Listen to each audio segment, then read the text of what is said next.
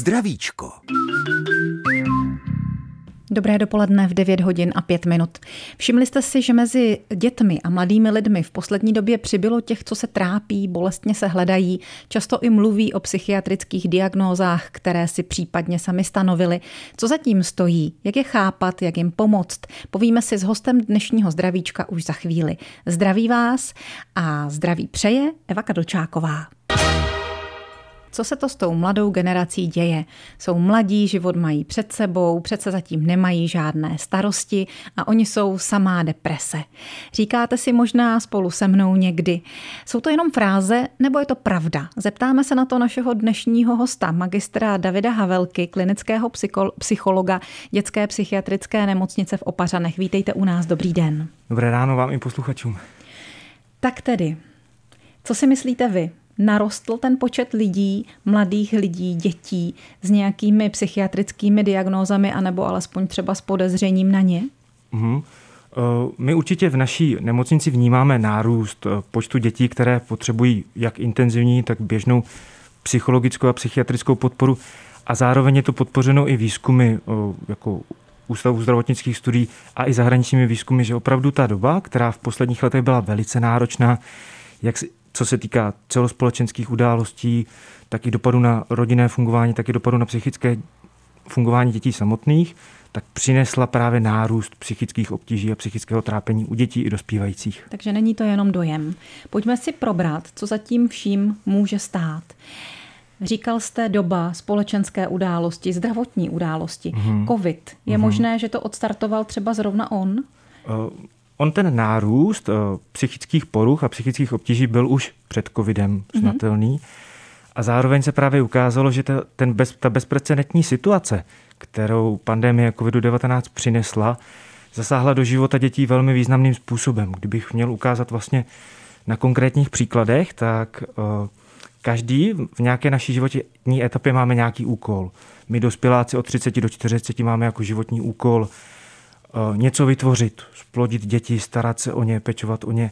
A když ho nedosahujeme, tak jsme frustrovaní, máme špatné pocity, dostáváme se do vnitřní tísně a, a to potom může vést k nějakým psychickým obtížím. A děti a dospívající mají v průběhu toho svého růstu a vývoje taky celou řadu úkolů. Kdybych začal od prvňáčků, tak vlastně prvňáček nastupuje do školy jako do prvního pracovního prostředí, kde může ukázat svoji snaživost, trošku soutěžit a konkurovat s ostatními dospívající od 12-13 let má za, za svůj životní úkol víc poznat, kdo jsem, mm-hmm. popsat svoji identitu. A to dělám tím, že se dostávám do sociálního kontaktu s druhými, s vrstevníky, porovnávám se a tak dále. A pandemie covidu, která přinesla celou řadu epidemiologických a karanténních opatření, dětem tohle vzala. A když děti nemohly plnit tyhle důležité vývojové úkoly, na základě kterých rostla jejich psychika, tak to zákonitě vedlo k tomu, že měli pocity frustrace, pocity úzkosti, pocity nenaplnění, které, když se kupí a nejsou ošetřené a ne, nemají možnost, aby se realizovaly, vedou k tomu, že psychika se horší a můžou vést až ke vzniku psychických poruch, jako jsou deprese, úzkosti. Já jsem třeba u svých studentů pozorovala i podrážděnost. Mm-hmm. Rozladění z toho všeho. Už to na ně bylo toho moc, už to dlouho trvalo. Co pozorujete vy u vašich klientů, pacientů? Mm-hmm. Ono vlastně ta epidemiologická opatření byla z celé řady eh, důvodů důležitá. Zároveň právě přinášela celou řadu omezení, která nám zabraňovala v tom žít ten život způsobem, jakým ho chceme a plnit eh, to, co je pro nás důležité, což cokoliv, co se nám staví do cesty, vede k tomu, že jsme v nějakým způsobem frustrovaní, podráždění a nenaplnění. Takže... Můžeme to projevovat různě, buď smutkem, uzavřeností, úzkostmi, anebo třeba i tím vztekem na celý svět. I vztekem na celý svět, třeba i na sebe. I, to, I s tím se u nás v nemocnici potkáváme. I na paní učitelku. E, změnilo to něco v životě těch dětí natrvalo, anebo se z toho prostě už ta dětská duše oklepala, vyzdravila? To je e, velmi náročné v téhle, e, v téhle chvíli říci ale dopady, tak jak je popisujeme třeba na základě našich předchozích zkušeností s podobnými situacemi, budou dlouhodobé. Abych ukázal nějaký příklad. Tak třeba prvňáček, který vlastně nastoupil do první třídy a přišla ta epidemiologická a karanténní opatření, vlastně nezažil, jak funguje běžný chod první třídy, běžný kontakt se spolužáky a tak dále. Takže teďka vlastně po těch dvou letech začíná znova a určitě má jistý sklus, který bude nějakou dobu dohánět. Jak jim můžeme my v rodinách třeba pomoct? Mm-hmm. Rodina je právě to nejdůležitější a nejnosnější prostředí pro dítě a pro jeho vývoj. A pomoct jim můžeme mm, úplně těmi nejběžnějšími způsoby, které jsou často ale ty nejtěžší. To znamená dávat jim pozornost, hovořit s nima, uh, ukazovat jim vlastním příkladem, jak se dá se zátěží vyrovnávat a tak dále. A jak jim pomáháte vy, jestliže třeba ten, mm, ten průběh už je takový těžší a ta rodina to sama nezvládá? Když je průběh už tak náročný, že dítě se dostane k nám do Opařan, do psychiatrické nemocnice, tak máme celou řadu nástrojů, kterými mu můžeme pomoci, aby se ten jeho zdravotní stav harmonizoval. Začíná to tím, že, všech, že naše psychika vychází z našeho mozku, to znamená, má nějaký biologický podklad. Takže lékaři dítěti pomohou, aby se nějakým způsobem právě to jeho biologické fungování stabilizovalo, to znamená, pomůžou mu medikací a tak dále. Pak přijdou na řadu psychologové, kteří pomáhají prostřednictvím terapií, které jsou velmi různorodé. Od individuální terapie přes skupinové terapie, přes práci s rodinou, až po další velmi důležité aspekty, které léčba přináší, jako je třeba režim. Deprese, úzkosti, sebenenávist nás často vedou k tomu, že přestáváme dbát na to, jak spíme, jak se stravujeme, jak trávíme volný čas – a v hospitalizaci, protože máme větší počet odborníků, kteří se dítěti můžou věnovat, dítěti pomáháme tohle znova nastavit a znova se do těchto kolí zapojit a jet a tím harmonizujeme jeho psychický stav. Další velmi důležitým aspektem je třeba i léčba vrstevnickou podporou, protože zejména právě od toho 12. do toho 17. roku jsou pro dítě velmi důležitý vrstevníci a my tím, že pracujeme s celým kolektivem dětí a dbáme na to, aby se právě posilovali v tom žádoucím zájmě se podporovali, tak pomáháme dítěti, aby se obrazem druhých, inspirací od druhých učilo, jak ty své problémy překonávat. Dobře, vrátíme se k tomu s naším dnešním hostem, hostem zdravíčka Davidem Havelkou. Český rozhlas, České Budějovice, rádio vašeho kraje. O příčinách nárůstu psychiatrických nálezů u dětí mluvíme v dnešním zdravíčku s magistrem Davidem Havelkou, klinickým psychologem dětské psychiatrické nemocnice v Opařanech.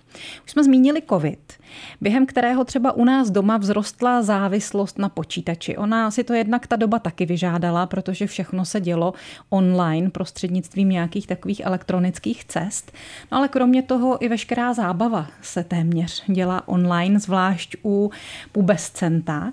Takže chci se zeptat i na dobu počítačovou, která už tomu covidu de facto ale předcházela. Vy jste sám říkal, že ten nárůst těch diagnóz nebo těch trápení, potíží dětí a mladých lidí začal už před covidem. Mm-hmm. Může to taky souviset tady s tou dobou, která skrze sociální sítě lidi velmi přibližuje, ale zároveň vzdaluje?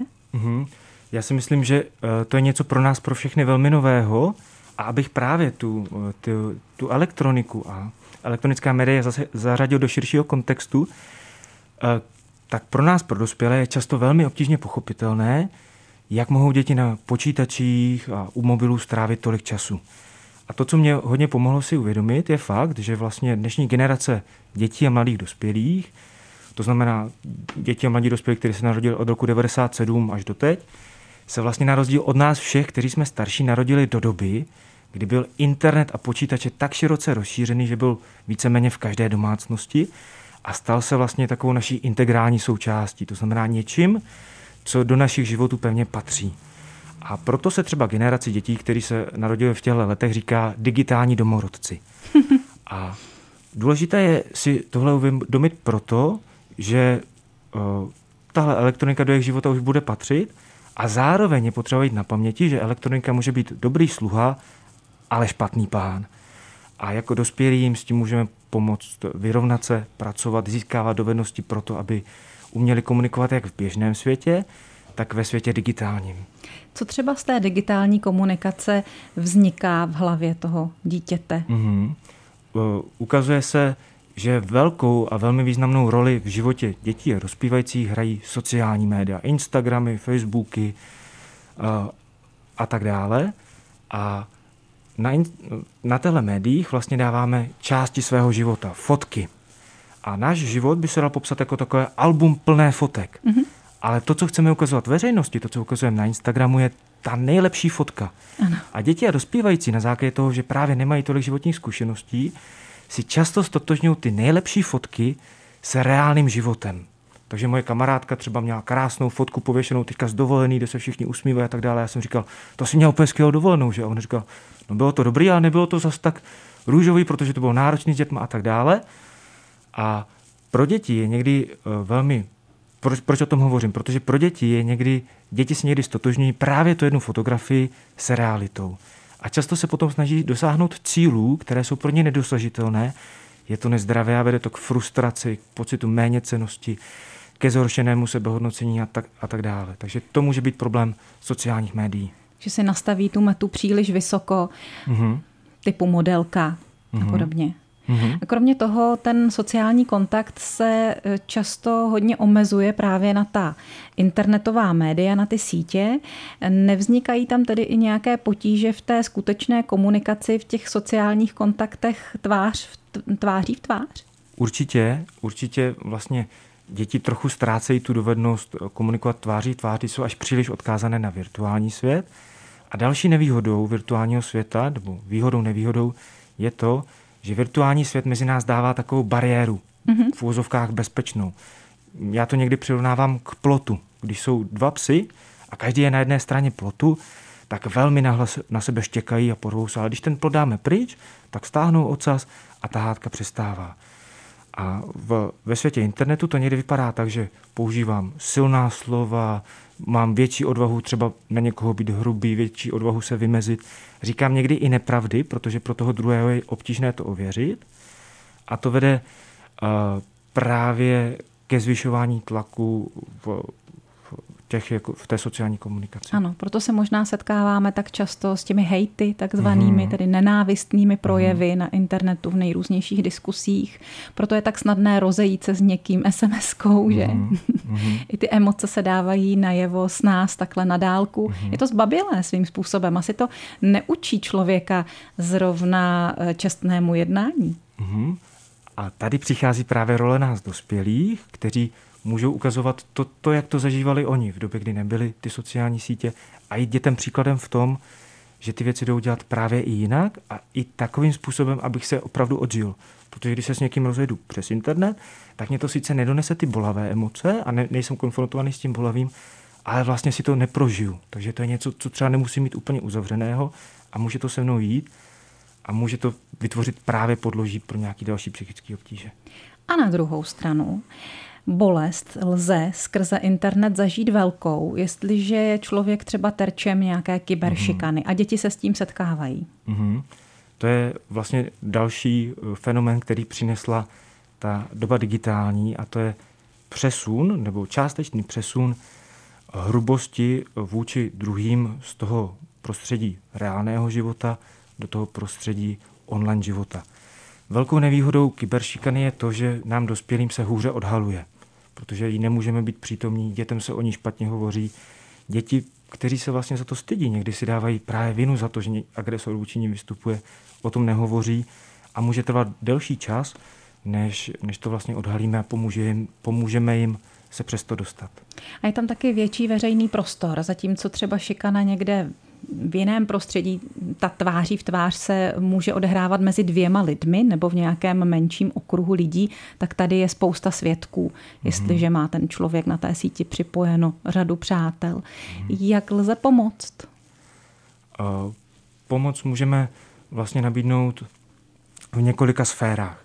Je to, kdybych měli právě k tomu dítěti, které třeba je obětí té, ano, té ano. kyberšikany, tak určitě můžeme začít s prevencí, to znamená pomoct mu pochopit, že jeho odlišnost nemusí být v něčem špatná, pomoct mu vyrovnávat se s tím, že někdo vůči němu takhle vystupuje, dát mu podporu, hovořit, hovořit s ním o tom preventivně a připravovat ho na to, že se něco takového může stát. Co se týká agresora, i agresoři často právě mají své psychické obtíže, které jsou v pozadí toho. Není často v pozadí toho kyberšikany není jenom toho někomu ublížit, ale právě i něco, že neumím tu situaci vyřešit tak, abych s nimi byl spokojený, neumím ji vyřešit v reálném životě. Takže i s nimi pracovat a nejenom třeba restriktivně, i když to je taky potřeba, ukázat jim jasnou hranici, že tohle se nedělá, ale i tak, abychom jim pomohli pochopit důvody, proč, proč, proč se tak chovají a rozvinout dovednosti, které jim pomohou řešit ten problém tak, aby se sami se sebou cítili lépe. Protože často ubližuje ten, komu je ubližováno, ano. anebo bylo. Uh-huh. Hostem dnešního zdravíčka je David Havelka, klinický psycholog dětské psychiatrické nemocnice v Opařanech. Mluvíme o tom, co se děje s dnešními dětmi a mladou generací, proč je jim úzko. Můžete o tom mluvit s námi, jestliže zavoláte na číslo 22 155 44 11, anebo můžete využít naši e-mailovou adresu a ta zní zdravicko zavináč cb.rozhlas.cz. Český rozhlas, České Budějovice, rádio vašeho kraje. Po písničce se vracíme do zdravíčka s magistrem Davidem Havelkou z dětské psychiatrické nemocnice v Opařanech. V tom zdravíčku můžete být s námi i vy, chcete-li, takže stačí zavolat na číslo 22 155 44 11 anebo napsat na e-mailovou adresu zdravicko-cb.rozhlas.cz a poradit se o něčem, co se týká našeho dnešního tématu, což jsou děti a mládež a jejich psychická nevyrovnanost, řekněme, a nebo se můžete samozřejmě i na něco zeptat. Zatím se tedy zeptám já. My jsme skončili u té počítačové doby, u internetu, u sociálních sítí. Možná s tím souvisí dojem, a zeptám se vás na to, jestli ho potvrdíte, nebo naopak, že dnešní mladí lidé už tolik nerandí, že už třeba ani tolik nestojí o blízký fyzický kontakt. Co byste na to řekl vy? Mm-hmm. Já si myslím, že radí, radí ve stejné míře, jenom uh, se uh, ten jejich způsob setkávání liší od toho našeho. A protože se právě narodil do světa digitálního, tak třeba o mnoho častěji probíhá právě přes sociální sítě, přes telefony a tak dále. Aha, takže my o tom vlastně ani nevíme. Dobře, ale zdá se, že narůstá i počet mladých lidí, kteří váhají nad svým sexuálním zařazením, anebo objevují dosud netušené směry a orientace. Mm-hmm. Je to otevřeností současné společnosti, anebo se něco opravdu změnilo? Mm-hmm. To je uh, velmi pěkná otázka, kterou bychom my jako dospělí měli pravidelně řešit a pravidelně se nad ní zamýšlet, protože váhání je základní součástí dospívání. Mm-hmm. Když dospívající neváhá o tom, kdo je, jaký je, v čem je dobrý, uh, co potřebuje, jaké bude jeho místo ve společnosti, tak je něco je s jeho vývojem špatně. Va, uh, dospívající má totiž už od 13-14 let stejně rozvinutý mozek jako my dospěláci, ale chybí mu právě životní zkušenosti. To znamená, už umí myslet abstraktně, v, v pojmech, které jsou obtížně uchopitelné a potřebuje se v nich začít orientovat. A teď je právě ten nejdůležitější prostor, aby zjistil to, kým je a co bude do budoucna společnosti dávat. Zároveň každá doba sebou přináší nějaké velké téma, které je potřeba řešit. Naše babičky, dědové řešili právě, jak se bude zpamatovávat v poválečné době. Naše generace uh, řešila téma právě svobody, která přišla po sametové revoluci. A teď je, velkým společen, je několik velkých celospolečenských témat, jako je environmentální krize, ale právě i fakt, že se začíná dávat prostor lidem v sexuálních menšinách, což považuji za moc důležité, homosexuálům, transexuálům a tak dále. A média, a to, to, že se jim dává prostor, je hodně vidět v tom, že se o tom tématu mluví. Že se o něm mluví v médiích, potom na sociálních sítích a tak dále. A protože se o něm mluví, tak se zákonitě tahle ta tematika dostane i k dětem a dospívajícím. A oni v rámci toho, že přemýšlejí nad svojí identitou, tak teď tak přemýšlí i nad svojí sexuální identitou a snaží se ji formovat na základě informací, které dostávají a nějak s nimi pracovat a snaží se to dělat, jak nejlépe dovedou. A někdy to pro nás dospělé může být nepochopitelné, dráždivé a tak dále, ale to, co je důležité vidět, je, že my jsme právě ti, kteří můžou pomoci eh, v tomhle váhání a v tomhle vývoji identity tím projít. Takže bychom k tomu měli přistupovat se zdravou zvědavostí, s tím, že my se o děti můžeme nějak inspirovat, protože to jsou pro nás informace nové a relevantní, že my můžeme děti nějak inspirovat, protože už jsme si tuhle tu fázi toho váhání a vývoje zažili a tak dále. Vy možná jako psycholog, klinický psycholog, máte v tomto situaci snažší s dětmi otevřeně o takových věcech mluvit, nežli třeba rodič, protože to bývá takové vzájemné tabu. Děti se nechtějí příliš rodičům svěřovat s touhle tématikou a nestojí příliš ani o rodičovské rady nebo rodičovské zkušenosti. Mm-hmm. Je to tak. Přál bych si, abych to měl snažší, protože i pro mě je tohle téma eh, často eh, velmi náročné a to, co mi v tom pomáhá, abych se k dětem dostal blíž, je opravdu snažit se ho prostudovávat, snažit se získávat informace, nebý, být, být vůči tomu otevřený. To bych chtěl popřát i rodičům a někdy je opravdu uh, fakt, že někomu, ke komu chovám jako hluboké city a ke komu mám blízko, k mámě nebo k tátovi, tak s tím se mi tahle citlivá témata, která jsou pro mě samotného bolavá a nejistá, řeší hůře. A v případě, že dospívající tohle téma řeší opravdu velmi intenzivně, a je to poznat tím, že chce třeba oslovovat jiným rodem, že chce popřít uh, vlastně ty sekundární sexu, uh, sexuální znaky, které má, tak určitě není chybou zajít za odborníkem, který mu pomůže tím projít a pojmenovat to a zjistit právě, jaké je pozadí toho. Protože to může být i biologické, a nebo to může být právě třeba způsobené tím, že se hledám. A to jsem se chtěla zeptat, jestli je to vždycky fyzická záležitost, anebo třeba může být jenom mentální? Uh,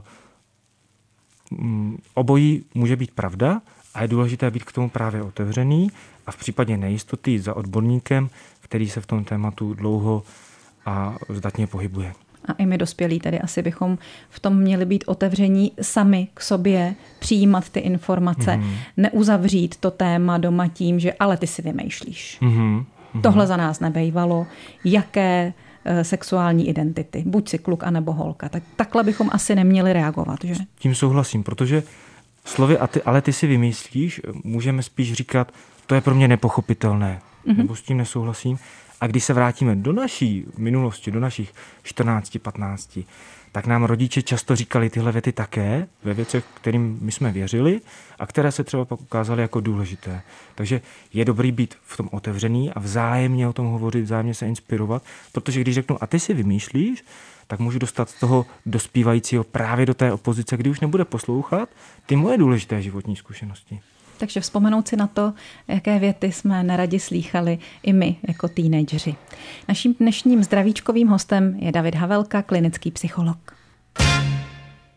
Znovu připomenu, že máte možnost zapojit se do dnešního zdravíčka prostřednictvím telefonního čísla 22 155 44 11 a nebo e-mailové adresy zdravicko-cb.rozhlas.cz. Někdo z vás nám volá, tak my si rádi poslechneme dotaz anebo příspěvek do našeho dnešního tématu, což jsou děti a mladí lidé a jejich trápení, které probíráme s Davidem Havelkou, klinickým psychologem dětské psychiatrické nemocnice v Opařanech. Dobrý den přejeme, máte slovo. Dobrý den, eh, vaše posluchačka z Trhosvinenská. Já bych se chtěla zeptat, tak nějak mě zaskočilo, že si moc ráda povídám se svým noučkem a když jsme se nějak dostali na eh, různé debaty, tak eh, on mi řekl, víš, babi, někdy se mi nechce ani žít. A já si říkám, jak na tohle reagovat, protože my když si vzpomenu na své mládí, komplexy a tak, takže tam to taky, ale mě pomohla hodně víra. Eh, my jsme byli jako věřící rodina, takže jsem to spíš řešila sama se sebou. A teď, jak těmhle dětem pomoct, když třeba je, někdy se svěří, že jako životy nebaví, kamarádi, že se urážejí, anebo tak. Dobře. Moc dobře. vám děkuju. My vám taky za moc zajímavý příspěvek do dnešního zdravíčka. Zrovna jsme se k tady tomu tématu těch vážných eh, úvah životních v životě dětí a mládeže chtěli dostat s Davidem Havelkou, takže jak budete reagovat vy? Já vám taky moc děkuji za dotaz, protože tenhle dotaz schrnuje něco, s čím se u našich dětí a dospívajících často můžeme potkat. Děti opravdu můžou říct, já už bych ani nechtěl žít, život mě nebaví a tak dále. A je důležité vlastně si uvědomit, co může být skrytého za zprávu za tou větou, protože někdy je důležité mít i trošku takový překladový, překladový slovník. A ten slovník často říká, mám velký trápení, nebo jsem v situaci, kterou teďka neumím řešit a nemám pro ní dostatečný nástroje.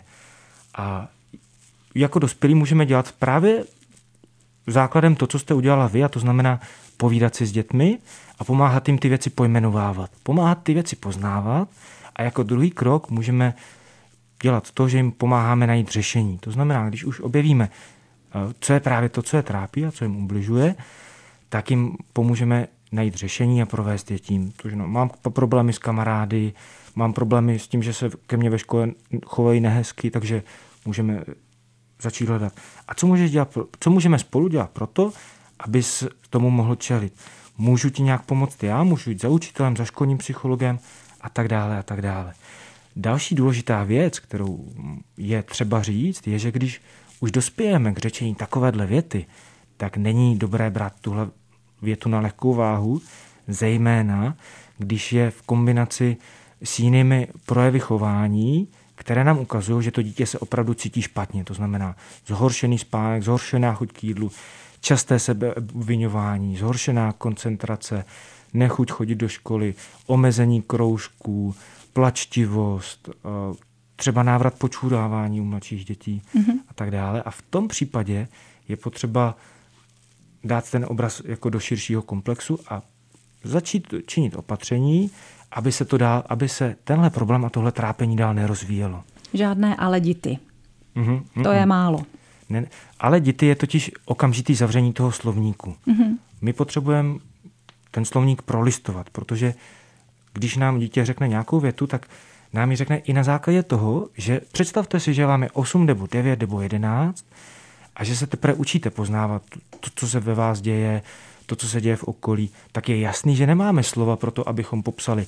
Teď jsem nešťastný, protože tenhle mi udělal tohle a udělal to se mnou tohle a tamto. Takže řeknu větu, která zdánlivě zaskočí a je pro nás těžko pochopitelná a my jako dospělí musíme vzít ten slovník a najít ten význam. A to uděláme tak, že s tím dítětem to propátráme. Vy jste tady zmiňoval v úvodu našeho pořadu slovo environmentální. Mm-hmm. To jsme ještě nezmínili, tuhle tu příčinu dětských úzkostí, depresí. Oni se bojí budoucnosti. Mm-hmm. Možná i prostřednictvím médií je příliš strašíme tím, co se bude dít s přírodou a jak se jim bude žít na této planetě. Oni to berou velmi vážně. Mm-hmm. Protože je to aktuální téma a je to téma dnešní doby a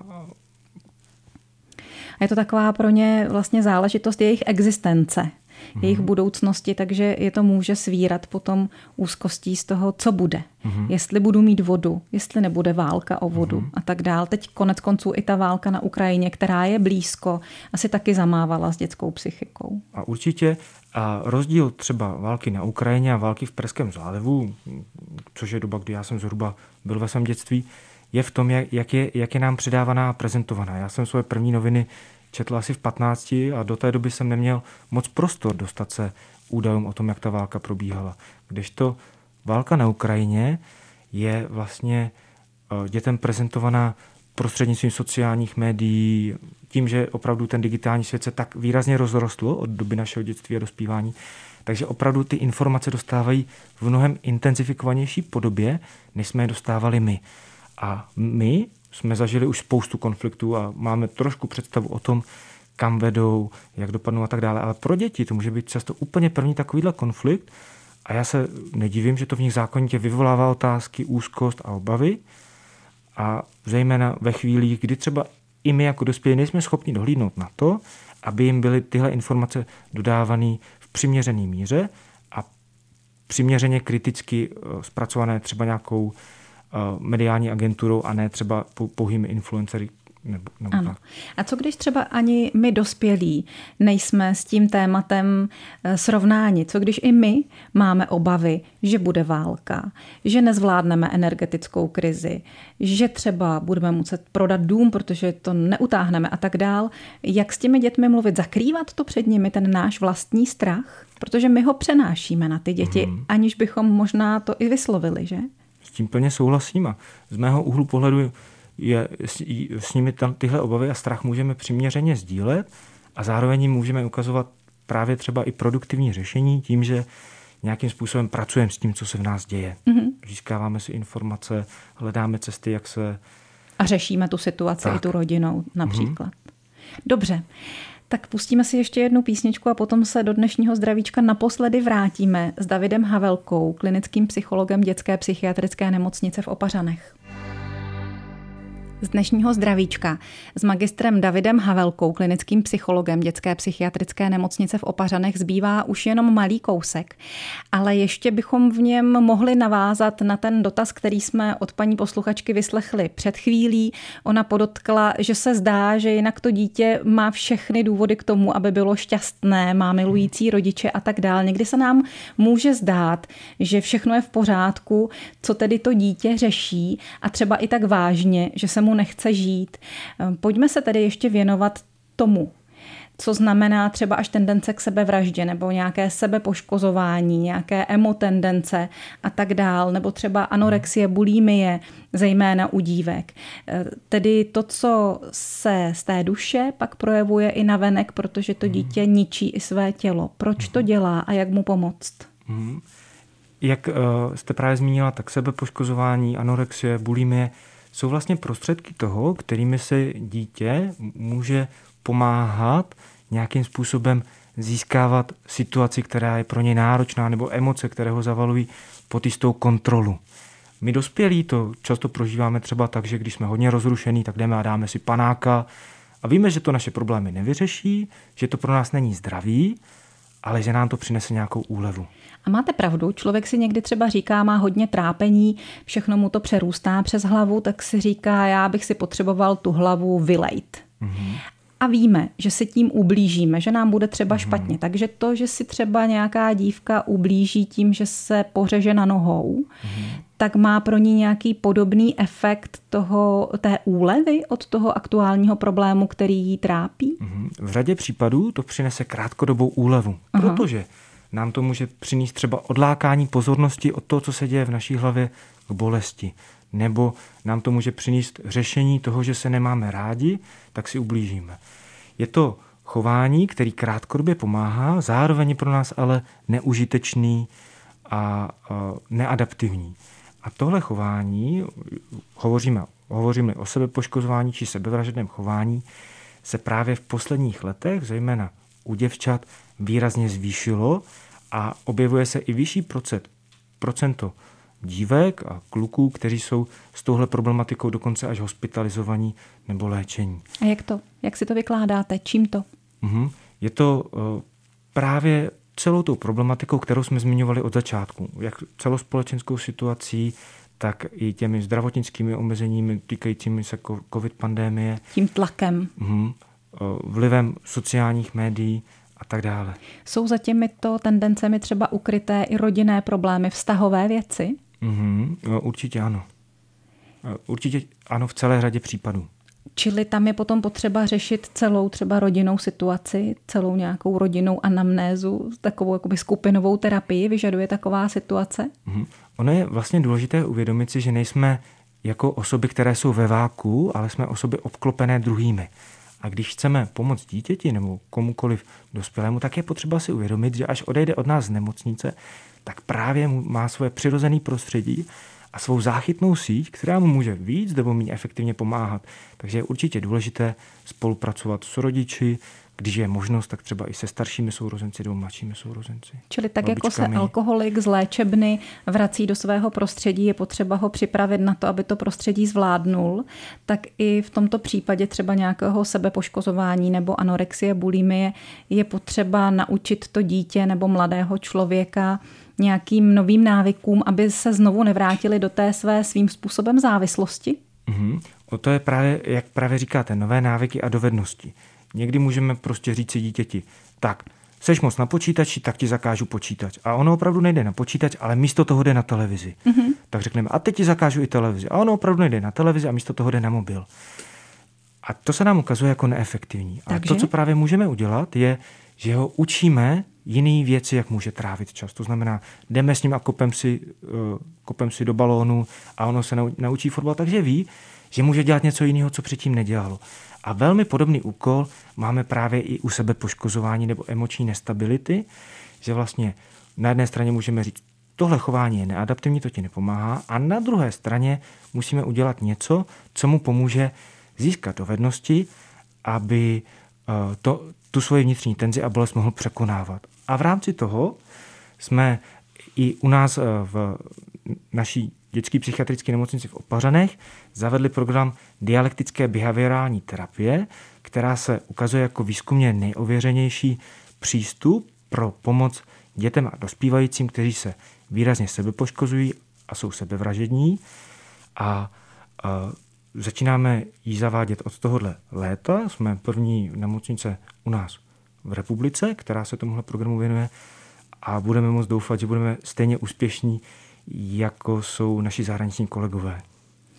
Ještě bych se vás na závěr ráda zeptala, Davide, na to, jak poznáme třeba my v rodinách nebo učitelé ve školách, že nějaký stav už je tak závažný, že by měl směřovat právě třeba až k psychiatrovi nebo eh, k hospitalizaci, abychom něco nepodcenili. Mm-hmm. Uh...